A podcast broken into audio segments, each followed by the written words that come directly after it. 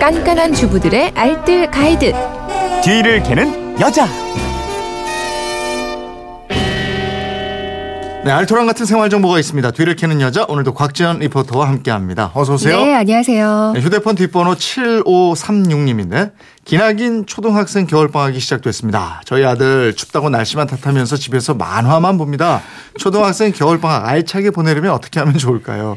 뒤캐녀 아이디어를 좀 주세요. 이러죠. 네, 안 기다리고 안 기다리던 방학이 드디어 시작됐습니다. 저만 이렇게 마음이, 마음이 무거운 건 아닌 것 네, 이거 원래 같아요. 아기다리 고기다리 이렇게 안 기다리고 엄마들 영양제라도 챙겨 드시면서 네. 좀잘 버티셨으면 좋겠는데요. 조금이라도 도움이 되고자 기나긴 방학 알차게 보내려면 어떻게 해야 할까 뒤를 좀 캐봤습니다. 네, 이 방학 동안에 아이한테 시키고 싶은 것도 많고 아이하고 하고 싶은 것도 참 많고요. 많아요. 네. 근데 우리 어린 시절을 잠시 떠올려 보면 방학 때는 그냥 마냥 놀고만 싶고 또 마냥 늦잠만 자고 싶고 아유, 그랬던 그랬죠. 것 같아요. 예. 이런 마음을 조금은 헤아려 줄 필요가 있다고 하는데요. 그래서 첫 번째, 방학 계획은 아이와 함께 짜라.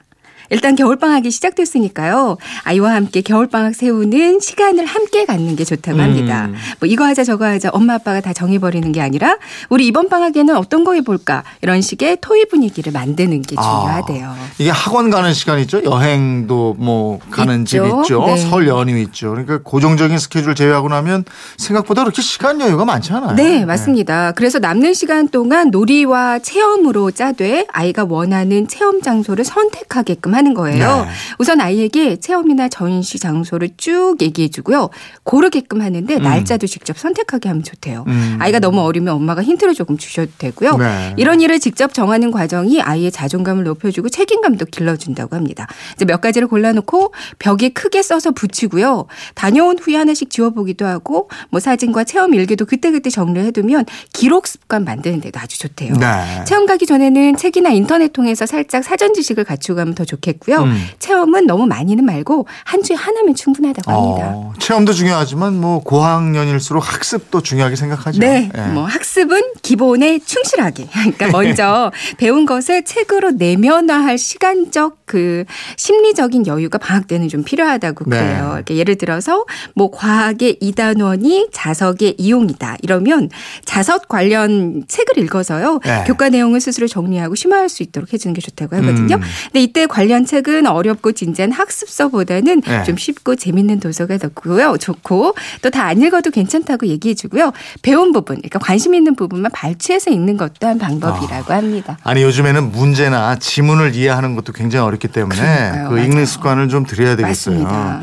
학습 시간 확보도 중요하잖아요. 네, 학습 계획을 세울 때 학습할 시간과 학습 범위를 좀 디테일하게 설정해 놓는 게 좋은데요. 네. 근데 학습 시간은 갑자기 뭐 약속이나 집안 행사가 잡힐 걸 고려해서 오후보다는 오전 시간이 좋대요. 음. 근데 저는 휴대폰 알람을 좀 사용하거든요. 음. 그러니까 맞춰놓고 이 알람이 울리면 학습지 풀 시간이다 이렇게 정해놓으니까 네. 음. 이제 막 알람이 울리잖아요. 그럼 자기들이 알아서 이렇게 앉아서 정말 한 장이라도 풀긴 풀더라고요. 야. 좋은 방법인 것 같아요. 그래요? 알람이. 그렇게 안 해주면 혼냈어요? 혼내지 마시고요. 네. 어쨌거나 방학은 아이들의 충전 시간이긴 해요. 네, 맞습니다. 어쨌거나 방학은 네. 그 아이들의 충전하는 기간이잖아요. 그러니까 아이의 체력과 컨디션 잘 살피고요. 만난 것도 좀잘 챙겨 먹여서 안 아프고 좀 즐거운 여름방학, 네. 겨울방학이 됐으면 좋겠어요. 맞아요. 방학 맞아서 무료 체험 행사하는 것도 많이 있잖아요. 네, 뭐 굉장히 많은데 몇 가지만 알려드리면요. 먼저 부산에서는 부산 시립미술관 어린이 미술관에서 내년 2월 22일까지 그 26일까지네요. 관객 체험형 전시 해와 달의 서커스가 진행됩니다. 부산 박물관에서는 1월 10일부터 19일까지 나는 박물관 큐레이터 이게 운영되거든요. 네. 부모와 함께 모형 유물을 발굴하고요, 조각하고 또 그 내용을 적어보는 체험이 준비돼 있어요. 모두 무료고요. 음. 목포 영어도서관에서는 1월 3일부터 20일까지 그 겨울방학 무료 영어 체험 캠프가 운영됩니다. 음. 국립현대미술관에서는 어린이를 동반한 가족이 함께 즐길 수 있는 참여형 미술 프로그램이 많이 열리거든요. 네. 특히 오늘은 오후 5시 30분부터 굿바이 재즈 콘서트가 열리는데 네. 여기 가보는 것도 좋을 것 같아요. 네, 당부의 말씀은 아이들 너무 쪼진 마시고. 아, 그리고 네. 하나 공지해드리면요. 네.